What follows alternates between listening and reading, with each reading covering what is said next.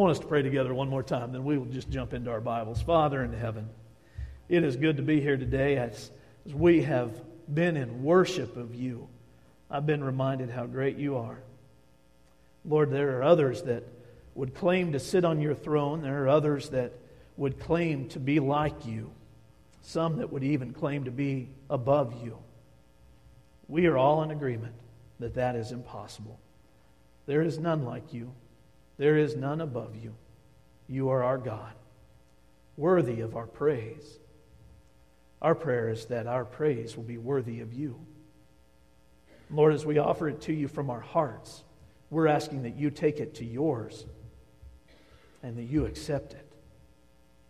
And now, as we open our hearts to your word, what we're asking is that we will be able to stand in awe once again of all that you have done in the past and together join with Habakkuk in saying, Lord, do it again in our time.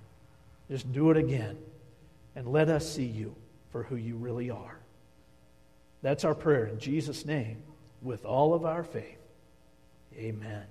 A few years ago, I saw this quote. I've never forgotten it. You might not either after you see it. Take a look at this. If you ever see a man walking down the road with an empty gas can, remove your hat, hat out of respect. He is dying inside. There is a lot of truth to that, a great deal of truth to that. You see a man walking down the side of the road carrying that gas can, you know what's happened. He's on his way to the gas station. He ran out. That, for a man, is epic failure. You see, for a man, even for a boy, when he is first tossed the keys to the car, he is given this one instruction keep gas in it, don't let it run out. And so here you see this guy walking down the side of the road carrying that gas can, maybe even kicking that gas can, thinking to himself over and over and over again, I blew it. The one thing I was supposed to do, I couldn't even pull it off. To a lady, an empty gas can walking down the side of the road, an empty gas tank, is a great inconvenience. But to a man, it is just failure. The most basic of things we should have been able to pull off, and we couldn't do it. Take care of your machine, it'll take care of you. All kinds of statements come running back through our minds as we're carrying those gas cans. It is terrible. Possibly the only thing that is worse is that moment when you hear the motor beginning to chug and you know why. You look down at the gauge and you see that it is below E, and you know that you're going to be sitting on the side of the road trying to figure this thing out without ever having to admit what you've done. I wish you could see the number of men that are smiling right now. I wish you could see the number of ladies that are smiling at the men next to them right now because they know what this is like. So when the car runs out of gas and you're sitting on the side of the road, all kinds of things go through a man's mind. The first thing that we do is, is try to blame it on something besides the gas tank. Maybe it just died, so we crank and crank and crank on that motor, hoping that it will turn over. It doesn't. Eventually, we, we tend to run the battery down.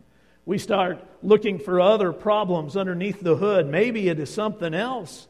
We even get into the emotional side of it, the existential side of it, and we start thinking thoughts like this. It really does go through our minds. If my darn kids would have filled this thing up after they took it out on Friday night, wouldn't be sitting here. It's their fault. Or we might even accept some blame ourselves. If I had just stopped on the way home from work last night, I wouldn't be sitting here on the side of the road. And in the worst of situations, our minds will actually go like this If my parents had loved me more, I wouldn't be here right now this is their fault. Then we go back to trying to blame the car. I saw this one night when Tina and I were living in Missouri. About midnight, this guy ran out of gas right in front of our house. He had another fella following him in another car. When they ran out of gas, they tried to figure out what was going on with the car without ever looking at those gauges. So, a horrible racket started out in front of our house, and I went to the front window just to watch and see what was going on. I was kind of concerned about everything that was taking place. These guys were screaming, they were cursing, they were yelling, they were cranking on the motor until finally they'd run the battery down, and the guy in the second car pulled the, his car around. They popped the hoods, hooked up the jumper cables backwards. A lot of sparks were flying. That was pretty fun to watch. And then finally, the owner of the car that had run out of gas took a tire iron out of his trunk and began to knock out his own headlights, and he went to work on his windshield. I couldn't stand it anymore. So I walked out there and said, Did you check your gas gauge? He looked in there and said, Oh, no. And as sure as I'm standing here, grown man just broke down, started to cry. Now, I don't know if it's because he was out of gas or because he had just worked his own car over. I'm not exactly sure what it was. I can tell you this I was not feeling particularly pastoral in that moment, so I turned and walked back inside, chuckling to myself when they got into the other car and drove on down the road. Next day, came back and picked it up. That's what it's like for guys. We don't like to admit it, we don't want anybody to know about it. Even after we get to the gas station with our empty gas can and we fill it up, it has to be the most dire of situations before we would ever let anybody give us a ride back to our rig because we would have to admit what happened. We would have to let them see it. They would know what kind of a situation we were in, so we'll walk nine miles back before we would ever ask for a ride. Isn't that right, guys? You, Bob Parsons, you are such a liar you can come forward after the service. We'll meet over here. My goodness. Every other man in here says that's right. Bob says, no, I wouldn't do it. Maybe that's wisdom, too. Or maybe it's experience. Maybe you've just run out of gas a lot. I, well, anyway, Bob, that's between you and the Lord to work out. I'm just going to leave it there. You may have never run out of gas before, not petroleum anyway, but I would offer to you that your tank has gotten awful low. And not just your gas tank, but the tank that exist inside of you. There are several different ones that get filled up in different ways. And if we're not careful, they get low. At times, they even run on empty and then they quit running. I sat at my computer this past weekend and just came up with a list of 10 things that might look like that. Listen to these. Maybe you need kindness, but the gauge is on empty with the people that you work with. Or you're in need of hope, but the needle is in the red every time you look at your life. You need rest, but it's Monday and Saturday seems an eternity away. You keep seeing signs for coming gas stations, but the distance doesn't match the miles that you know you have left. You need peace, but it seems when you and your spouse talk, war is imminent. If it's as if there is gas in your diesel tank. You need relief, and the doctors just keep sending you home with nothing but the promise of more tests. All you seem to do is crank on a dead motor. You need a direction, but every road you turn to leads to a dead end, and the needle is falling. As a parent, you need some light to cover the darkness of your child's bad choices, but the darkness is all you seem to get anymore. You don't know if there's enough left to get to the daylight. You've been helping care for aging parents for a few years now, and the best you can do is put a gallon or two in your tank at a time. Full is but a distant memory. You have 10 people working for you, and there just isn't enough to keep them busy. Though you've worked diligently to always keep it above a quarter of a tank, you passed that a long time ago. Your reserves are gone. Or maybe you used to live on a full tank of the Holy Spirit, and today it seems like you barely have fumes left in your spiritual tank. See, we all find ourselves empty at different times for different reasons and in different ways. We might even see that as an epic failure. We might see that as something that we have done rather than really being able to analyze the situation for what it is. Life has taken its toll on us, and we've not gone back to the gas station as often as we should. We're just empty. I want you to know that if that has happened in your life, there is hope in Jesus Christ. There is a gas station in Jesus Christ that can fill your tank back up if you will just go to Him. If you will put yourself in front of Him and allow the Holy Spirit to do what only the Holy Spirit can do. I want to show you why I believe that from Scripture this morning. I'm going to ask you to go to the Gospels Matthew, Mark, Luke, and John. In each one of those, you are going to find the same story. Now, Terry's going to project for you all of the different references in Matthew, Mark, Luke, and John for this same story. It is the feeding of the 5,000. Now, what you might want to do is open up to each one of these, stick a marker there or keep a finger there so that you can flip back and forth through them, or you may just want to focus on the ones that I'm giving to you at any given time. But please understand, this is one of the stories in, in the four Gospels that is recorded by each of the writers. There are not many of those at all. This one was important enough that God said, I want it in each one of these books. Now, in order for us to study it, we're going to apply what I refer to as a multidimensional Bible study technique. The folks that are in my SALT group have been learning that as we've been going through Genesis the last couple of years. There are passages of Scripture that require a multidimensional Bible study. Now, if we only look at it one dimensionally, that means that we just read the words that are on the page and we move on past it. But in situations like this, if you really want to understand what's going on, you have to lift the words off of the page, put them in your hand, and spin them around. What you will find out is that you can actually study it from different dimensions. This is one of those stories. This is one of those passages in Scripture that you can do that with. Lift it off the page, set it in your hand, and you begin to see it from above, from below, and from each one of the sides.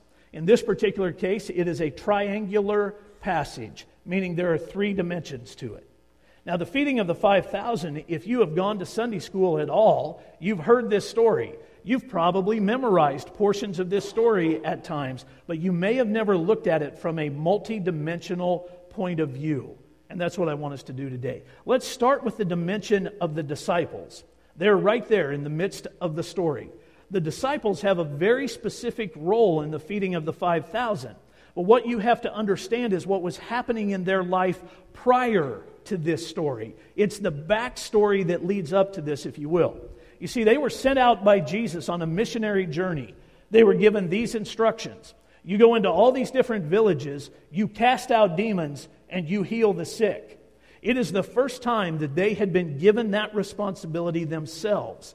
They had watched Jesus do it. They had experienced the miracle, but from the role of observer. That's all they had ever done up to this point. And now Jesus says, I want you to go out and do it.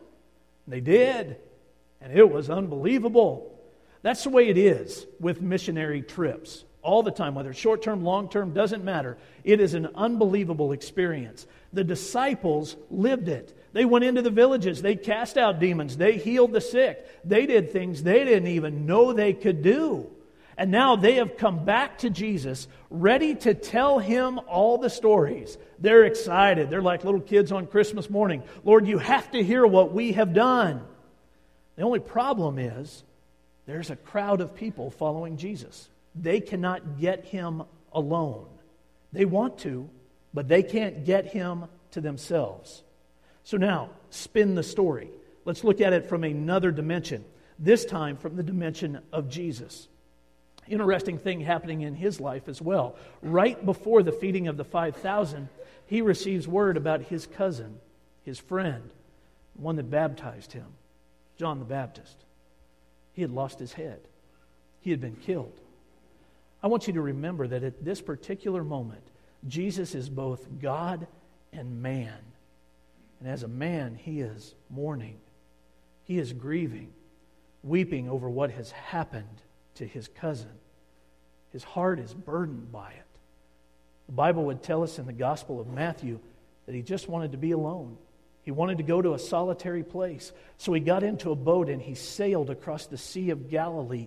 But the crowds had been so blessed by him prior to him hearing what had happened to John the Baptist, they didn't want him to stop teaching. So they hurried around the sea. And in order to get to where he was going, boy, did they have to hurry, particularly in a crowd this size. They're running around the Sea of Galilee, the, the Sea of Tiberias lake of the Gadarenes, if you will. They're getting there as fast as they possibly can so that Jesus will keep teaching them. And all he wants to do, all he wants to do, is just go and spend a few moments mourning the loss of his cousin.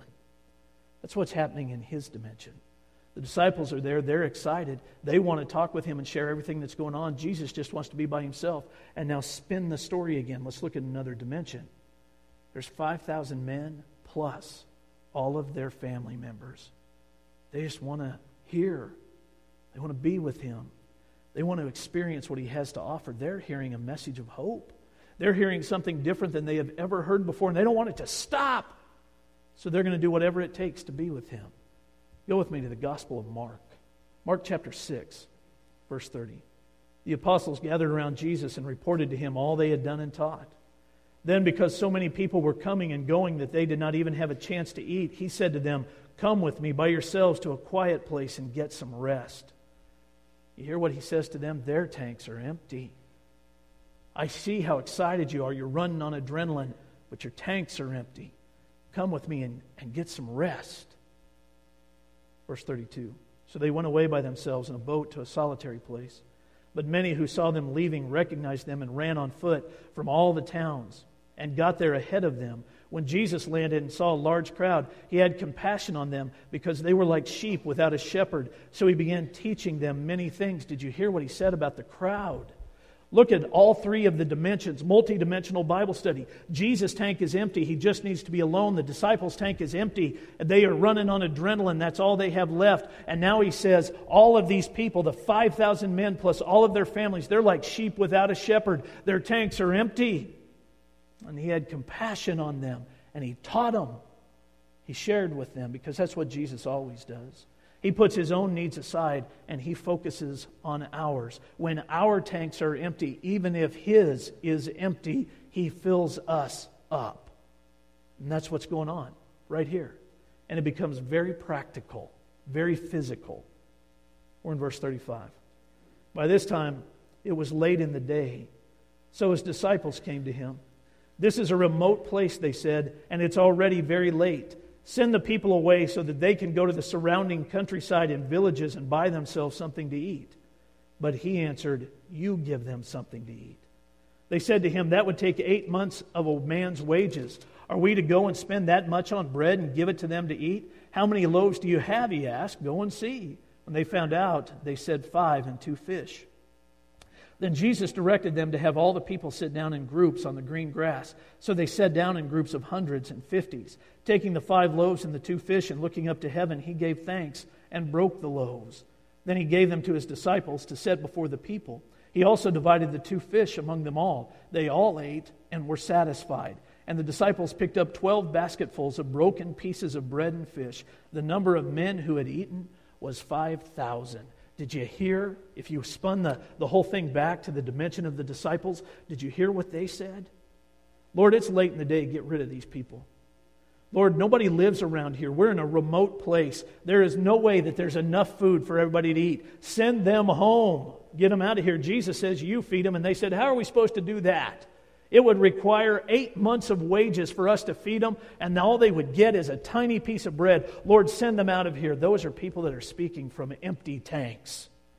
We don't want anything to do with these people anymore. And Jesus says to them, You feed them. You take care of this. It's okay. He's starting to fill their tanks again.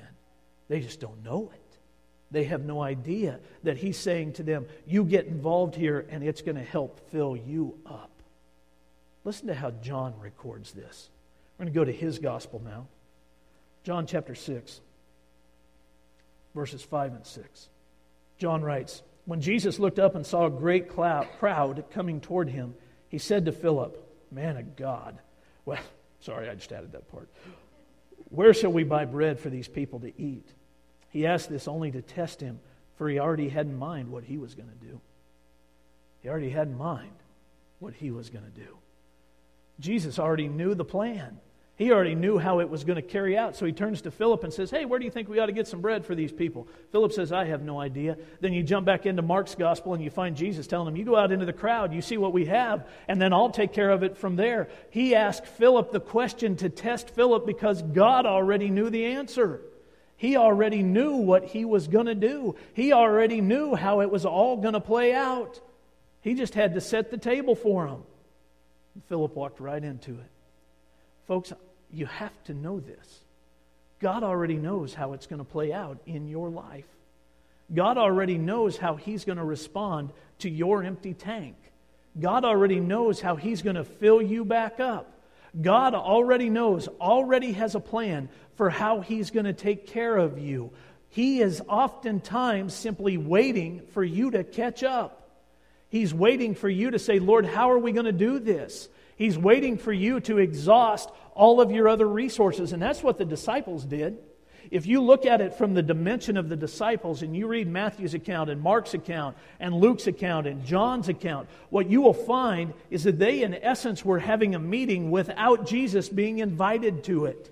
they'd all gotten together to say, here's the problem, and here's what we should do about it. Then they went back to Jesus to tell him what he should do. Lord, get rid of them.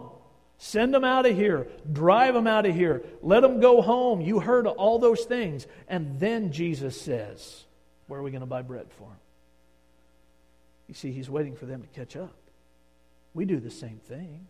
We really do. Our tanks get low or our tanks get empty. We sit down and talk to a whole bunch of other people. We come up with a plan and then we go tell the Lord what the plan is and we expect Him to catch up to us.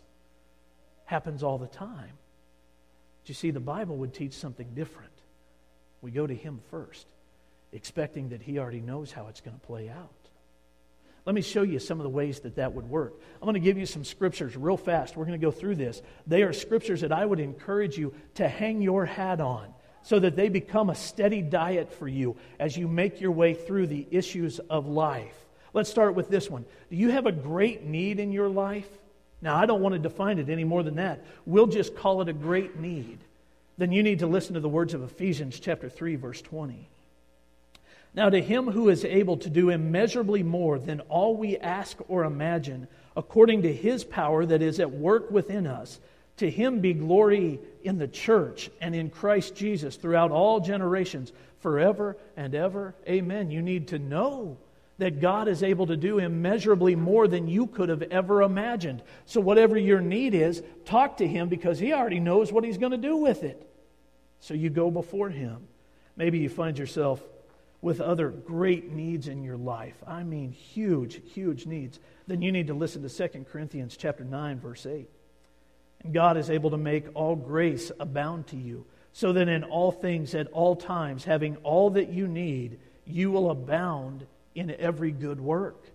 God's able to fill your tank.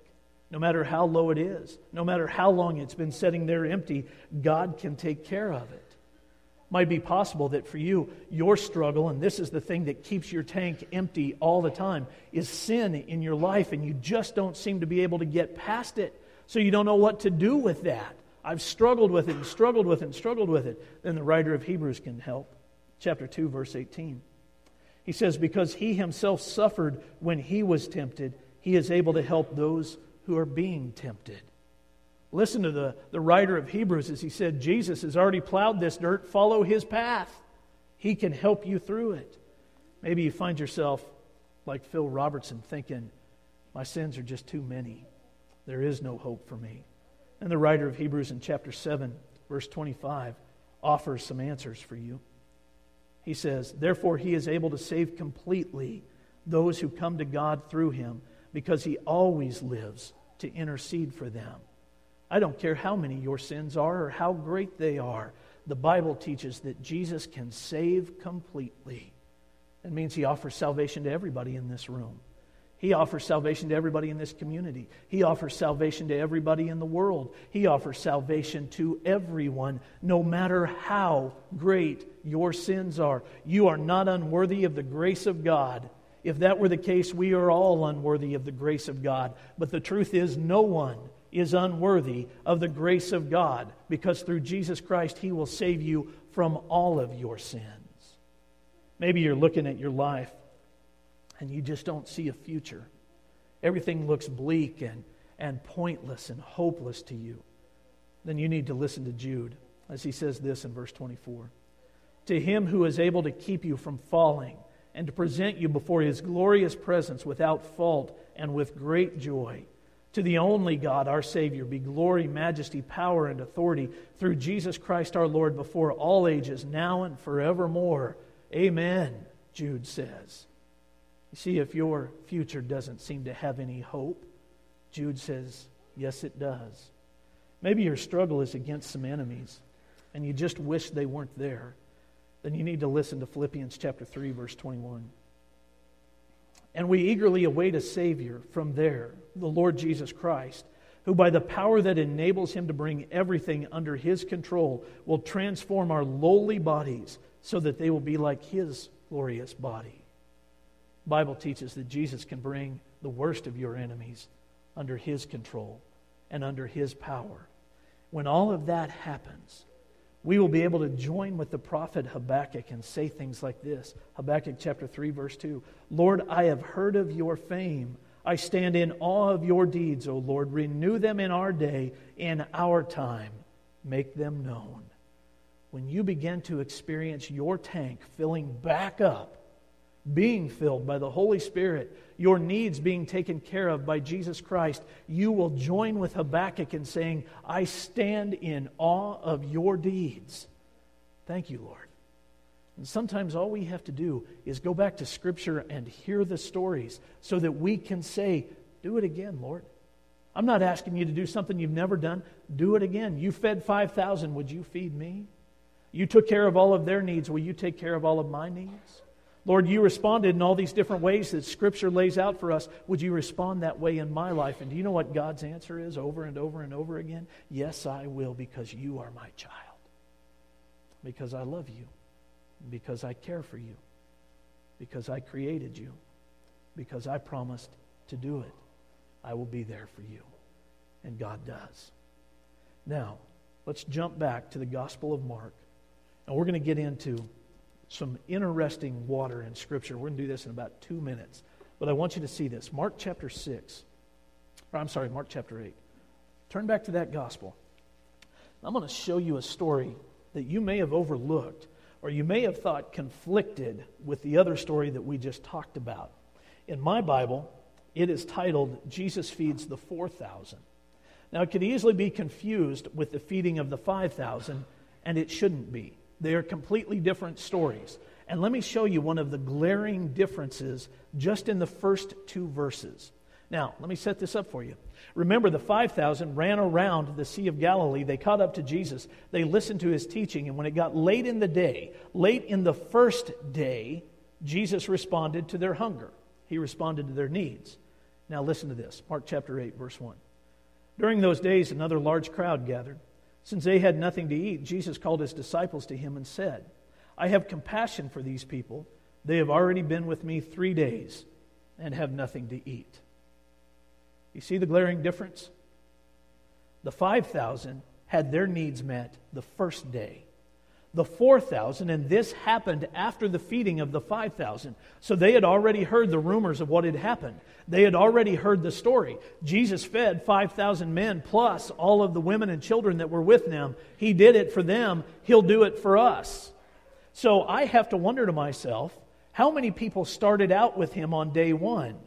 Maybe there were 15,000 people that had gathered there, 15,000 men. And when supper time rolled around, they were looking at Jesus with eyes that, that communicated a message like this Lord, we're hungry. What are you going to do for us? And he did nothing. Day two rolled around, and, and this time there's only about 12,000 of them left.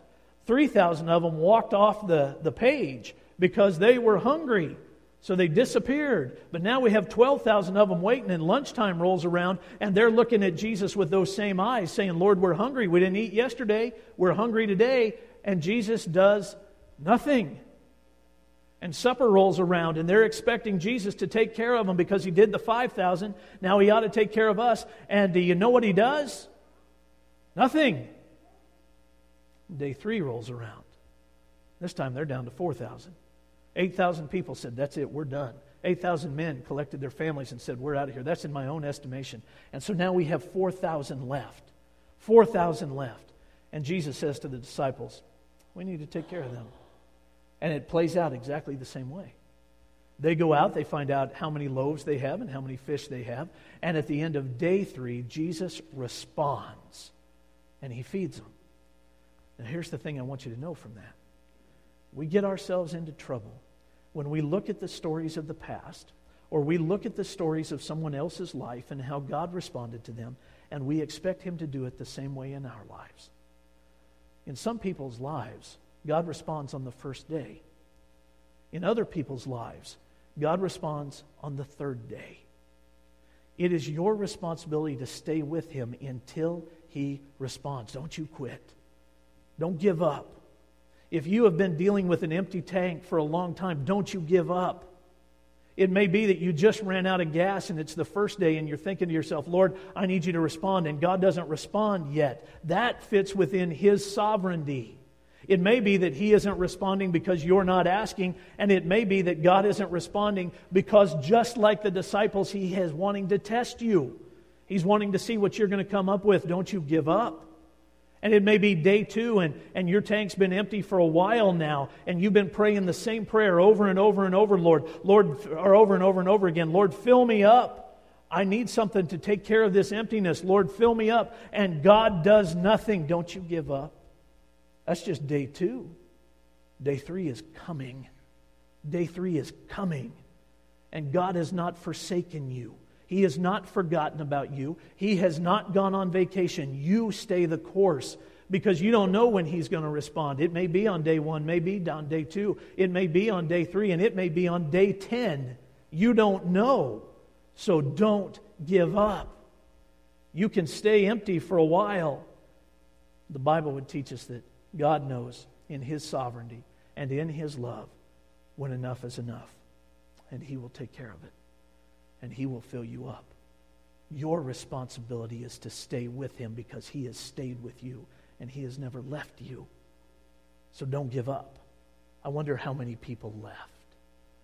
Let me close by just sharing a story with you of a man who found out what it meant to stay. In 1949, 11 communists were on trial in New York City. In our country, 11 communists on trial for acts of terrorism. They were going to try to overthrow our government through violence. So in New York City, these 11 communists had to stand before the bar, and a judge named Judge Medina was handed the case. The judge took it on. He wasn't thrilled about it because he knew it was going to be very high profile. And in fact, he even knew that there was going to be dangers that would come with it. But still, he took on that case. It was assigned to him, and he did what he was supposed to do. The trial lasted eight months. By the end of it, he was just exhausted, shot.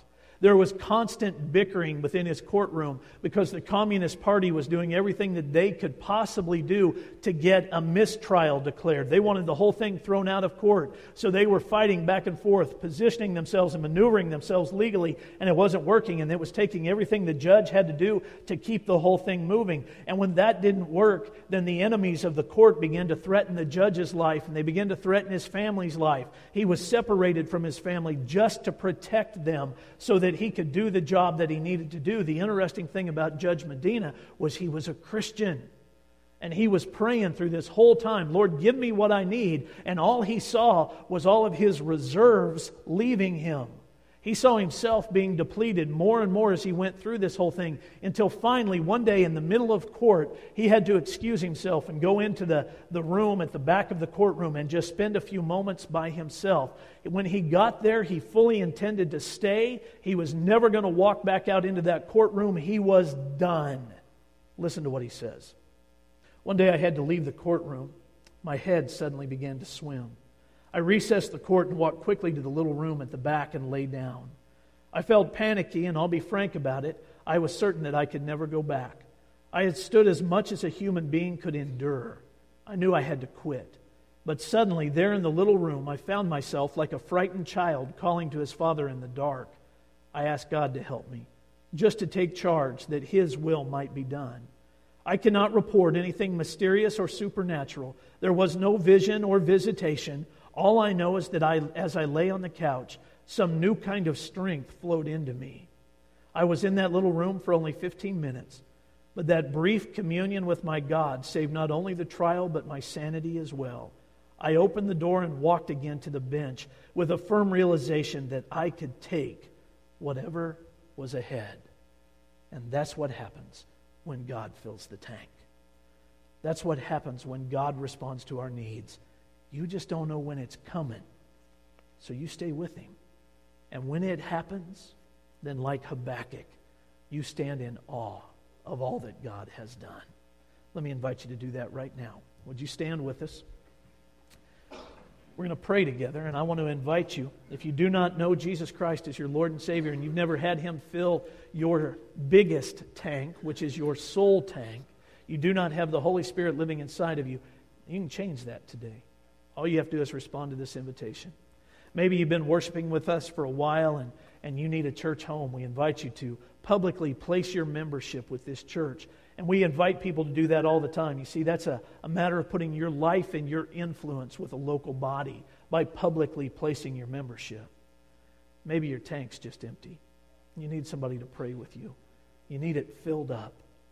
Well, you can respond to this invitation no matter what your need is just by going over to this door to my right, your left. Somebody will be there. They will meet you, and they will take care of whatever your needs happen to be. Let's pray together. Well, Father in heaven, we all find ourselves either near empty or past it at different points in our life. It's a discouraging place to be, it really is. Wears us down, beats us up, it exhausts us. But Lord, I know that I'm not sharing anything with you that you aren't already aware of. I know that you know what our needs are and you are ready to respond. So, Lord, I'm just asking you to respond, to take care of whatever it is that we place before you.